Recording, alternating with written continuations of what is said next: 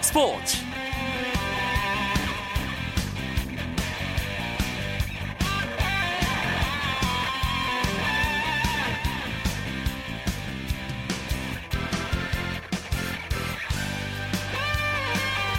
안녕하십니까. 스포츠 아나운서 이광용입니다. 미국 프로야구 텍사스 레인저스의 추신수 선수가 끝내기 볼넷으로 이틀 연속 팀의 끝내기 승리 주역이 됐습니다. 1대3으로 끌려가며 텍사스의 패색이 짙었던 9회 말 필라델피아의 베테랑 마무리 투수 조너선 파벨본이 갑자기 흔들리면서 텍사스에게 기회가 찾아왔습니다. 안타 4개로 텍사스가 동점을 이뤄낸 뒤 1사 만루 상황에서 타석에 들어선 추신수 선수가 볼넷을 골라내 텍사스에 승리를 안겼습니다. 어제 경기에서도 끝내기 득점을 올렸던 추신수 선수, 1억 달러 사나이의 선구안과 침착함으로 이렇게 이틀 연속 승리의 주인공이 됐는데요. 추신수 선수의 계속되는 선전을 기대하면서 목요일 밤 스포츠 시작하겠습니다. 먼저 프로야구 경기 상황 비롯한 주요 스포츠 소식부터 정리해드립니다.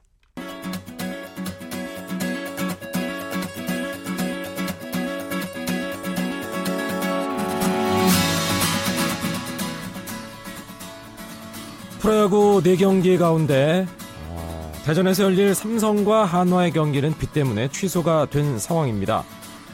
지금 3개 구장에서 경기가 정상적으로 치러지고 있는데요. 먼저 잠실 경기 SK와 LG의 대결 화요일과 수요일에 이어서 목요일에도 진행되고 있습니다. 현재 9회 초가 진행되고 있는 상황인데요. SK가 LG에게 8대5 석점차 리드하고 있습니다. SK의 최병용 선수 5이닝 4실점 하면서 마운드를 내려갔고요. LG의 리오단 5이닝 5실점, 두 투수가 모두 5이닝을 책임졌습니다. SK에서는 박재상과 외국인 선수 스카시, LG는 정성훈과 역시 외국인 선수 조시벨이 홈런을 하나씩 기록하고 있습니다. SK는 선발 전원 안타 시즌 2번째 기록을 세웠네요. 광주 경기는 NC가 기아에게 9대3으로 6점을 앞서 있습니다. 기아 석점 2회 말에 뽑았는데요. NC는 2회 5점, 3회 1점, 4회 석점을 몰아냈습니다. NC는 이호준 선수와 외국인 선수 테임즈가 홈런 2방을 기록하고 있습니다. 목동 경기 두산과 넥센 아주 팽팽하네요. 넥센이 2회 2점을 먼저 냈는데요. 두산이 4회 석점, 6회 1점을 뽑았습니다. 4대2로 두산이 앞서던 6회 말 넥센이 2점을 내면서 4대4 동점 만들었고요. 7회 말 넥센이 역전에 성공했습니다. 지금은 8회 초 두산의 공격이 진행 중인 상황에서 5대4로 넥센이 1점 리드하고 있습니다.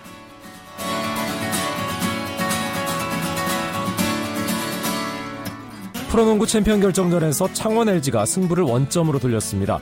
LG는 울산 모비스와의 챔피언 결정 2차전에서 78대 72로 승리해 1차전 패배를 만회했습니다. LG는 제퍼슨이 27득점에 4리바운드로 맹활약했고 문태종도 15득점을 하며 힘을 보탰습니다. 양우섭 선수가 상대 포인트가드 양동근을 꽁꽁 묶었고 공격에서도 알토란 같은 득점으로 11점을 기록하며 팀 승리에 기여했습니다. 모비스는 문태영이 23득점에 7개의 리바운드, 4개의 어시스트로 중심을 잡았지만 파울 관리와 막판 집중력이 아쉬웠는데요. 1승 1패를 나눠 가진 두 팀 LG와 모비스는 장소를 옮겨 모비스의 홈인 울산에서 3차전을 치르게 됩니다.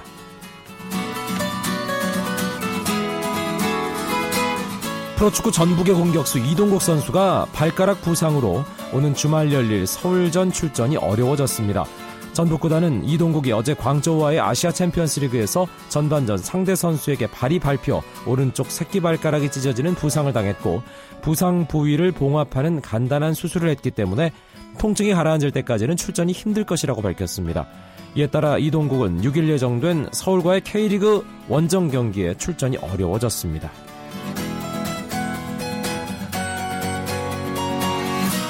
우리나라 축구대표팀이 브라질 월드컵에서 입게 될 원정 유니폼이 공개됐습니다. 이번 원정 유니폼은 배그의 민족을 상징하는 흰색이 기본 바탕이 돼 상하의와 양말까지 흰색으로 만들어졌고 음양의 조화를 강조한 태극 문양이 좌우 어깨에 꾸며져 있습니다. 또 선수들의 빠른 움직임을 위한 경량성과 몸의 땀과 열을 조절하는 속건성을 중점으로 소재의 기능적인 특징을 더했습니다. 붉은 상의와 푸른 하의로 구성된 홈 유니폼은 지난 2월 말 공개됐습니다.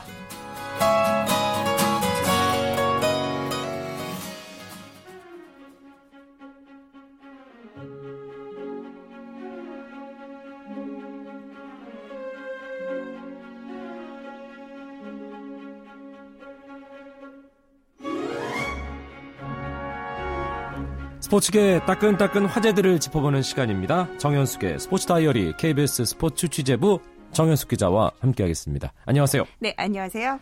2013-2014 프로배구 남자부 챔피언 오늘 결정됐네요. 네, 저도 지금 여기 오기까지 손에 땀을 쥐면서 지켜봤었는데 역시 삼성화재였습니다. 뭐 정상에 오르는 것보다 지키는 것이 힘들다는 얘기들이 있는데 이 삼성화재한테만큼은 통하지 않는 것 같아요. 그러게요. 네, 현대캐피탈을 3-0으로 꺾고 사상 최초로 7년 연속 우승의 대기록을 세웠는데 이 기록이 한국 스포츠의 최초의 기록입니다. 한국 프로스포츠에서 7년 연속 우승을 차지한 팀은 어디에도 없었고요. 6시즌 연속 우승을 차지했던 팀이 여자농구의 신한은행이 있었는데 이 신한은행이 2007년 겨울리그부터 2011-2012 시즌까지 6시즌 연속 정규리그가 챔피언 결정전 통합 우승을 차지했었거든요. 삼성화재가 이 대기록을 깼습니다. 사실 챔피언 결정 1차전 현대캐피탈이 쉽게 이길 때까지만 해도 올해는 다르겠구나 이렇게 생각한 팬들이 많았잖아요. 네, 1차전에서 특히 그 현대캐피탈이 외국인 선수 아가메제 선수가 부상으로 빠졌음에도 불구하고 현대캐피탈이 3-0의 완승을 거뒀었거든요. 그래서 챔피언 결정전이 뭐 끈질긴 접전이 이어지거나 오히려 현대캐피탈이 완승을 거둘 것이다 그런 예상들이 많았었는데 결국은 통하지 않았습니다. 뭐 2차전 시작 전에 제가 양팀 감독을 만나봤을 때 김호철 감독의 표정이 신치홍 감독보다 좋았었거든요. 당시만 해도. 그렇지만 결국은 이번에도 삼성화재였습니다. 신치홍 감독에게는 우승 청부사라는 타이틀이 항상 달려 있잖아요. 네네. 1차전에서 패한 후에 팀 완벽하게 바꿔놓는 거 보면서 아, 참 명불허전이구나. 네네. 허명이 아니구나. 그러니까요. 예, 그런 생각 들더라고요. 네, 신치홍 감독이 하신 말 중에 이런 얘기가 있었는데 시작이 반이라고 보통 얘기를 하잖아요. 서브를 넣는 팀은 서브가 시작이고 그리고 서브를 받는 팀은 리시브가 시작인데 이런 기본을 지켜야 우승할 수 있다고 얘기를 했거든요.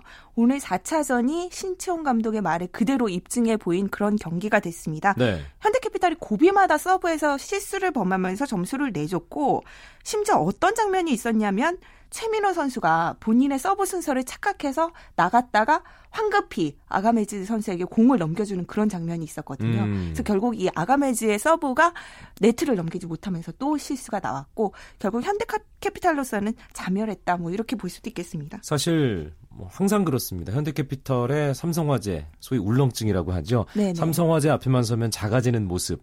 그게 2, 3, 4차전에 또 드러난 게 아닌가. 네네. 그런 생각도 들고요. 그런데 이번 시즌만 딱 놓고 보면 사실 삼성화재가 매년 올해는 힘들 거야 라는 평가를 받으면서도 우승을 했습니다만 그러게요. 네. 2013-2014 시즌 앞두고는 올해는 정말 힘들 거야 라는 평가를 받았잖아요. 네. 핵심 전력이라고 하는 여오현 선수 현대캐피탈로 갔고 석진욱 선수 은퇴했고요. 네, 그러니까 리시브 라인이 다 빠진 상태이기 때문에 네네. 그럼에도 불구하고 정규리그 우승했고 아니 심지어 참. 진짜 미디어데이에서 올해 현대캐피탈이 1강으로 손꼽혔고요. 삼성화재 신치홍 감독은 우리가 제일 약팀이다 이렇게 얘기를 했었습니다. 그리고 현대캐피탈이 세계 3대 공격수라는 아가메즈 선수를 영입을 했고 또 국내 선수로도 문성민 선수, 뭐 여오현 선수 정말 쟁쟁하거든요. 하지만 결국은 마지막 순간 집중력 그리고 수비에서 삼성화재가 조금 더 우위에 있었다고 볼 수 있겠습니다. 그리고 삼성화재 외국인 선수 레오의 활약 역시 빼놓을 수 없잖아요. 이 선수가 정말로 대단하더라고요.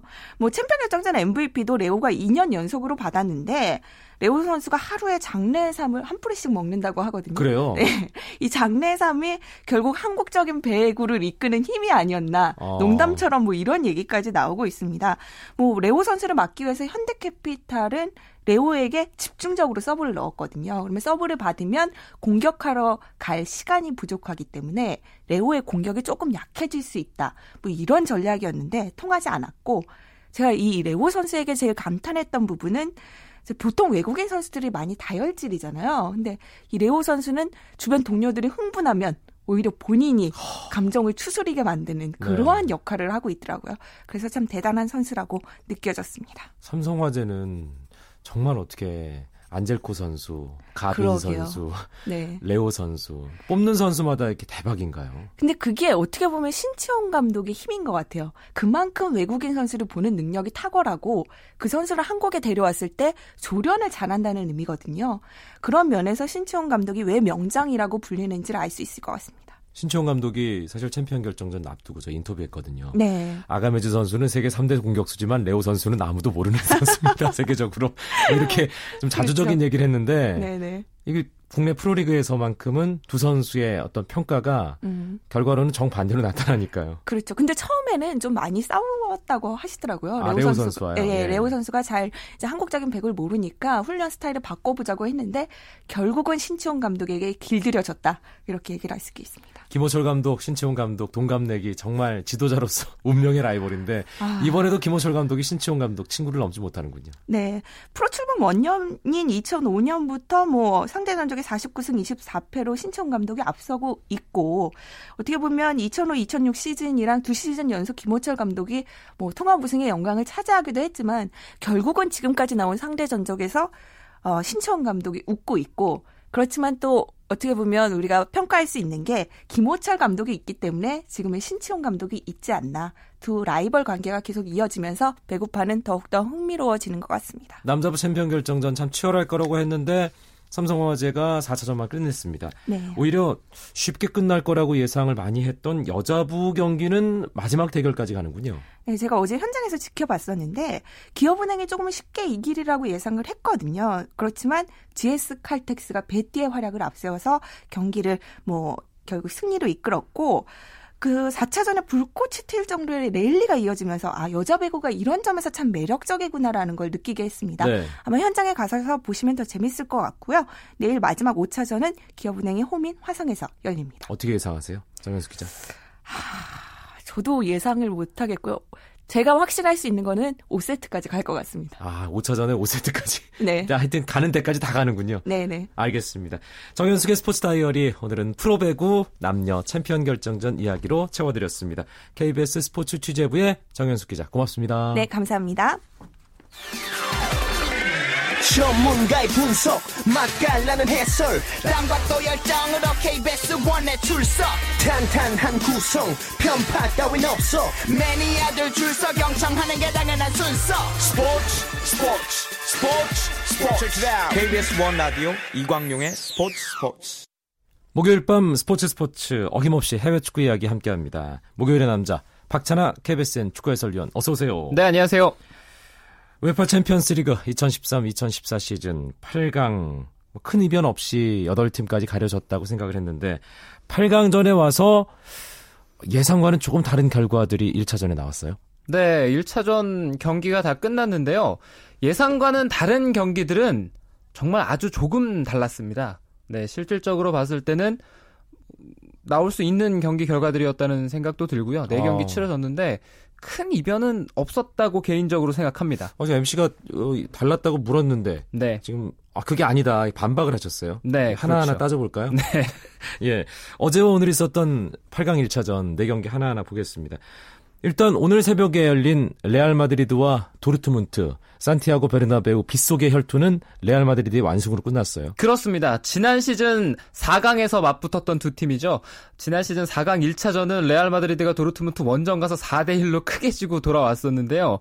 서력에 성공했습니다. 8강 1차전 산티아고 베르나베우 홈경기에서 3대0, 전반에만 2대0이었고요. 전반 27분에 레알 마드리드가 이스코 선수의 두 번째 골 묶어서 3대0 깔끔하게 이겼습니다. 사실 새벽에 일어나서 저도 이 경기를 봤는데 도르트문트에게도 기회가 없었던 건 아니었잖아요. 그렇죠. 도르트문트는 결정력이 아쉬웠던 경기였고요. 레알 마드리드는 계속 좋은 경기를 하고 있었는데 결정력이 뒤따르면서 이스코 선수가 뒤쪽 페널티 어리어 약간 뒤쪽에서 찬 슈팅이 두 번째 골이 됐거든요. 그리고 아레스 벨 선수의 첫 골도 좋았고요. 마지막에 호날두 선수가 침착하게 바이든 펠러 골키퍼 제치면서 쐐기골까지 넣었고 전체적으로 결정력에서 레알 마드리드가 한 수 위의 모습을 보여줬습니다. 호날두가 넣은 그 골 상당히 의미 있는 골이었죠? 네, 그렇죠. 챔피언스리그 이번 시즌에 호날두 선수가 14골이 됐습니다. 14호 골을 터뜨리면서 득점 단독 선수를 달리고 있는데요. 두 시즌 전에 리오넬 메시 선수가 챔피언스리그 4강까지 치르면서 14골을 넣었습니다. 그것이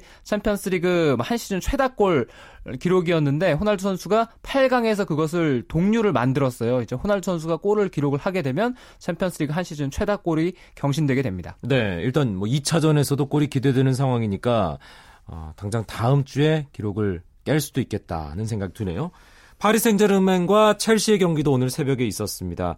이 경기가 상당히 많은 사람들이 예측하기 힘들다, 그리고 재밌을 거다, 이런 전망을 내놨던 매치업이었습니다. 파리 생제르맹이 홈에서 결과적으로는 완승을 거뒀어요. 맞습니다. 이 경기는 3-1로 끝났습니다. 파리 생제르맹이 홈에서 3골 터뜨리면서 첼시에 3-1로 이기고 4강 진출 가능성을 높여놨습니다. 전반을 1-1로 마친 두 팀이었는데 후반에 승부가 갈렸습니다. 다비드 루이스 선수의 자책골로 파리 생제르맹이 한 골을 앞서갔고요. 그리고 종료 직전에 파스토레 선수가 정말 절묘한 골, 페널티 에리어 안쪽을 계속 밀고 들어와서 한 수비수 두세 선수를 제친 다음에 마지막 골을 터뜨렸거든요. 파리 생제르맹에게는 이 세 번째 골이 팀에게는 굉장히 힘이 되는 골이 된 반면에 첼시로서는 2-1까지만 해도 그래도 홈으로 돌아가면 가능성이 있었거든요. 그렇지만 두 골 차이가 되면서 원정골을 넣었다 해도 홈 경기가 쉽지 않게 됐습니다. 아, 무리뉴 스타일에 대해서 좀 얘기를 해봐야 될 것 같은데요. 1차전 그 파리 생제르맹 원정 첼시의 어떤 축구 철학, 전술, 이 부분. 네, 홈에서 첼시가 아무래도 원정과는 다르게, 홈과는 다르게 원정에서는 약간은 소극적인, 조심스러운, 네, 경기 운영을 많이 합니다. 그리고 챔피언스리그 토너먼트 1차전 같은 경우는 첼시가 원정 경기일 때 무리뉴 감독이 크게 무리하진 않거든요. 그러니까 최소한 원정에서는 무승부 이상의 성적을 가져가고 홈에서 승부를 낸다, 이런 계산이었는데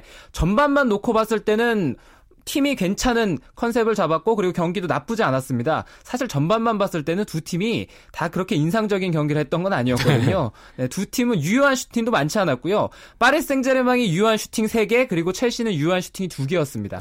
네, 그 유효한 슈팅이 파리 생제르맹이 3골, 또 첼시가 한 골이었으니까 뭐 두 팀이 확률적으로는 아주 높은 확률을 했는데 그렇게 인상적인 경기는 아니었거든요. 첼시가 조심스러운 경기 운영을 했고요. 그것은 아무래도 최전방에 있는 토레스 선수의 컨디션은 좋지가 않고 사무엘 레투는 또 부상이죠. 네. 그래서 마땅한 스트라이커도 없고 또 마티치가 챔피언스리그에서는 뛸 수 없기 때문에 뭐 여러 가지를 고려해서 안정적인 경기를 꾀했는데요. 수비 실수에서 갈렸습니다. 두 번째 실점, 또 세 번째 실점, 이런 실점들이 대부분 수비의 실수 상황, 첫 번째 골도 마찬가지고요.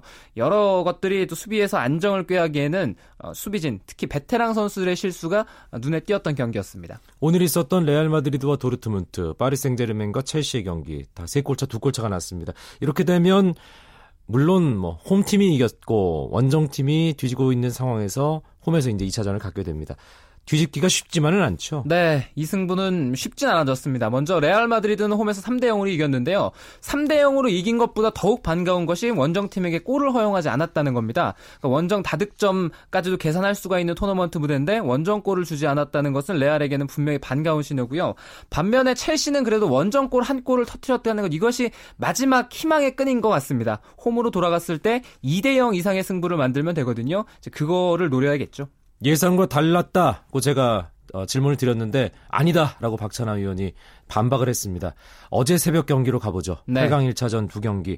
일단 바르셀로나와 아틀레티코 마드리드, 캄프누의 바르셀로나 홈구장이었는데 아틀레티코 마드리드가 이길 뻔했잖아요. 그렇죠. 바르셀로나가 겨우 네이마르 골로, 네, 비겼는데 이게 예상대로였다는 말씀이세요? 이 승부는 왜 예상대로 경기가 끝났다는 판단이 드냐 하면 이번 시즌 벌써 두 팀이 네 번째 맞대결입니다. 네 번째 맞대결인데 단 한 차례도 승부가 갈린 적이 없어요. 그건 그러네요. 네, 이번 시즌에 모두 무승부를 기록을 했습니다. 캄프누 원정이라고 하더라도 아틀레티코 마드리드가 현재 유럽팀 가운데는 바르셀로나를 상대하는 법을 가장 잘 알고 있는 팀이에요. 리오넬 메시를 비롯해서 바르셀로나 선수를 어떻게 미드필더 지역부터 괴롭혀야 되고 협력 수비, 압박을 통해서 수비를 해야 되는가, 이런 것을 잘 알고 있거든요. 또 디에고 코스타 선수의 한 방이 있고, 이런 것들을 봤을 때는 아틀레티코 마드리드가 바르셀로나 상대로 비긴 건 이미 전반기 맞대결에서도 비겨왔거든요. 네, 그런 거 봤을 때는 예상과 비슷하게 흘러갔다, 이렇게 보고 있습니다. 네. 제가 잘못했네요. 네. 바이에른 뮌헨과 맨체스터 유나이티드, 이건 안 봐도 비디오다, 이런 얘기들도 많이 있었어요. 네. 예. 맨체스터 유나이티드의 홈구장이긴 했지만 1-1 무승부 경기, 이건 좀 의외라고 봐야 되지 않을까요? 그렇습니다. 이 승부가 아주 조금 다행이네요. 이변이라고 봐야 되겠는데요. 예. 다만 이런 건 있습니다. 이 승부는 어디까지나 맨체스터 유나이티드가 바이에른 뮌헨을 맞아서 철저한 수비 위주, 선수비 후 역습보다는 일단 수비, 이거였거든요. 예. 그러니까 이것이 얼마나 통하느냐의 여부였는데 이게 통했습니다. 그리고 네마냐 비디치 선수가 선취골까지 넣으면서 올드 트라포트의 그 많은 관중들을 열광케 했거든요. 그렇지만 슈바인스타이거 선수의 한 방이 터지면서 맨체스터 유나이티드의 환호는 아주 잠시였죠. 예. 그런데 뭐 2차전 뮌헨 경기에서는 바이에른 뮌헨이 쉽게 끝날 것 같다는 그런 느낌이 들더라고요. 네. 근데 1차전과 경기 내용이 비슷하다면 바이에른 뮌헨도 쉽진 않을 것 같아요. 네. 바이에른 뮌헨이 1차전 원정이긴 합니다만 원정에서 기회를 거의 만들지 못했거든요. 마리오 만주키치 선수가 투입되기 전까지는 공격을 풀어가는 데 있어서 아주 어려움이 있었고요. 미드필더 지역부터 계속 짧은 패스를 주고받으면서 점유율을 높여갔는데 박스 안으로의 침투가 만만치 않았습니다. 맨체스터 유나이티드의 수비 블럭이 그만큼 강했다는 얘기가 되겠는데 아마 맨체스터 유나이티드는 원정 가서도 똑같은 경기 방식을 고수할 것 같습니다. 그 수비를 뚫어내느냐 그 여부가 중요하겠죠. 네, 바르셀로나가 8강 1차전에서 아틀레티코 마드리드와 1대1 무승부를 기록했습니다. 근데 FC 바르셀로나 최근에 좀 막아 낀 것 같아요. 네, 네, 그렇죠. 빅토르 발데스 골키퍼 부상당했고 그렇습니다. 8강 1차전에서는 피케가 부상당하면서 코파델레이 결승, 엘클라시코의 출전이 어려운 그런 상황이고 징계까지 받았어요. 네, 피파 징계를 받았는데요. 해외 선수 18세 미만의 해외 선수들은 특별한 이유를 제외하고는 이적이 금지돼 있습니다. 그런데 이 조항을 위반했다는 이유로 피파로부터 징계를 받았습니다. 벌금 그리고 향후 14개월간 선수 이적 금지, 영입 금지 징계를 받았는데요. 바르셀로나로서는 다음 시즌에 카를레스 푸욜 그리고 빅토르 발데스 골키퍼 이 수비진 주축 선수들이 팀을 떠나기로 이미 예정이 되어 있거든요. 따라서 바르셀로나 선수는 그 떠나간 선수를 대체를 해야 되는데 현재로서는 이적이 금지됐기 때문에 바르셀로나의 다음 시즌은 큰일이 난 상태라고 볼 수 있어. 18세 네. 이하면 이승우, 백승호, 장결희, 이세 선수 다 포함되는 거죠? 우리나라 맞습니다. 선수들. 네. 우리 선수들이 모두 포함되어 있습니다. 네. 주말에 있을 빅리그 경기들 우리 선수들 중심으로 간단하게 정리해볼까요? 네. 먼저 토요일 새벽 3시 반에 함부르크와 레버쿠젠의 경기를 하고요. 토요일 저녁 10시 반입니다. 아우크스부르크와 바이에른 뮌헨, 또 프랑크푸르트와 마인츠의 경기가 있습니다. 그리고 11시는 카디프시티와 크리스탈 팰리스의 경기가 있고요. 썬덜랜드 경기는 화요일 새벽 4시입니다. 토트넘으로 원정을 갑니다. 네, 그리고 스페인 프로축구 바르셀로나와 레알 베티스의 경기 토요일에서 일요일로 넘어가는 새벽 1시에 또 벌어진다는 거 제가 중계방송하거든요. 네, 그 경기는 제가 하지 않아서 네. 박찬하 위원은 3시에 레알 마드리드 경기 맞습니다. 네, 알겠습니다. 박찬하 해설위원과 함께했던 해외 축구 이야기 여기까지입니다. 고맙습니다. 감사합니다. 목요일 밤 준비한 소식은 여기까지입니다. 내일도 9시 35분에 재미있는 국내 축구 이야기로 여러분들 찾아뵙겠습니다. 아나운서 이광용이었습니다. 고맙습니다. 스포츠!